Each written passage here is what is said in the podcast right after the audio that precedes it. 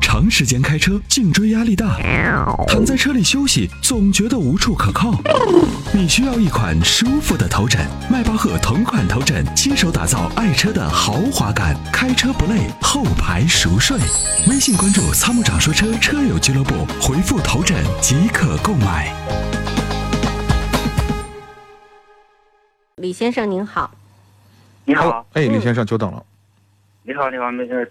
哎，主持人你好，你好哎，，您好，嗯，啊嗯、我就想咨询一下，呃，现在我看了一款那个就是，呃，途观途观那款车，你觉得咋样？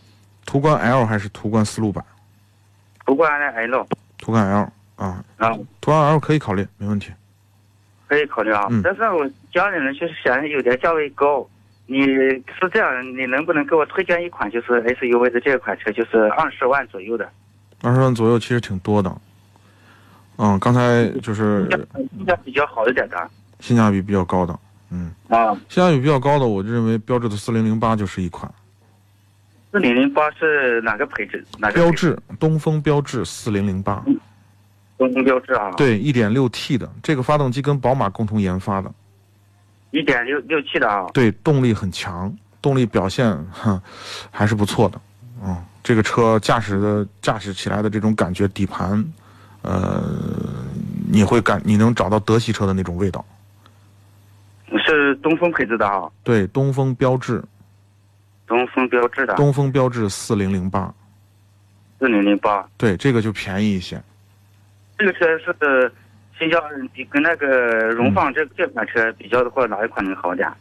嗯，各有优缺点啊、就是四零零八的特点呢，在于它的底盘啊，驾驶质感比较好，一点一点六 T 的动力很强，表现的这种感觉还是不错的啊。呃，包括它的驾驶舱的这个设计都很相对来说比较前卫，像那个飞机座舱里头那种按波动上下波动式的按钮。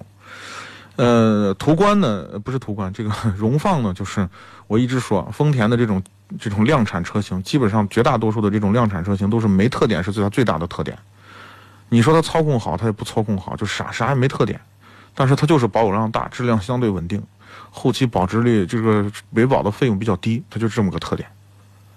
你啊对你，你要是对操控也没追求，对动力也没太大的要求，就是荣放就挺好荣放是挺好的啊。啊，就是这么个那情况。个荣放跟那个奇骏这一款车的话，性价奇骏就算了，奇骏我们很长很长时间一段时间不推荐了，它的 CVT 变速箱嗯容易出问题。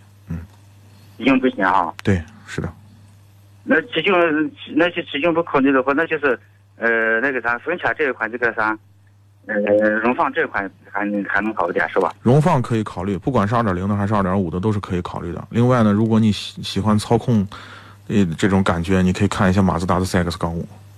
这个荣放这款车好像我咨询啊，他们这 4S 店没和，好像是二十二万到二十四万左右。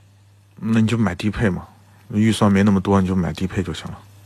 就是上路嗯，啊、那你是都你给我推荐这个东风这款车，这一点六七的这这款车，呃，大概没看你得多少钱？上路那就看你要啥配置喽。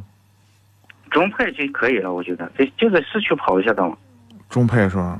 啊，对，中中配就是二十万出头，就是就是二十万二十二十多万，就是这个样子。嗯，一点六 T 的啊、中配就是，我记着中配应该是二十二三万吧，我记着低配反正就是个十不到二十万，就是这样。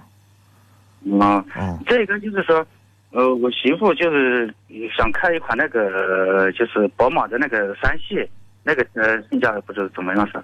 三系别买一点五 T 的，二点零 T 的低功高功都是 OK 的。二点零 T 的就可以哈。对，是的，三二零就 OK。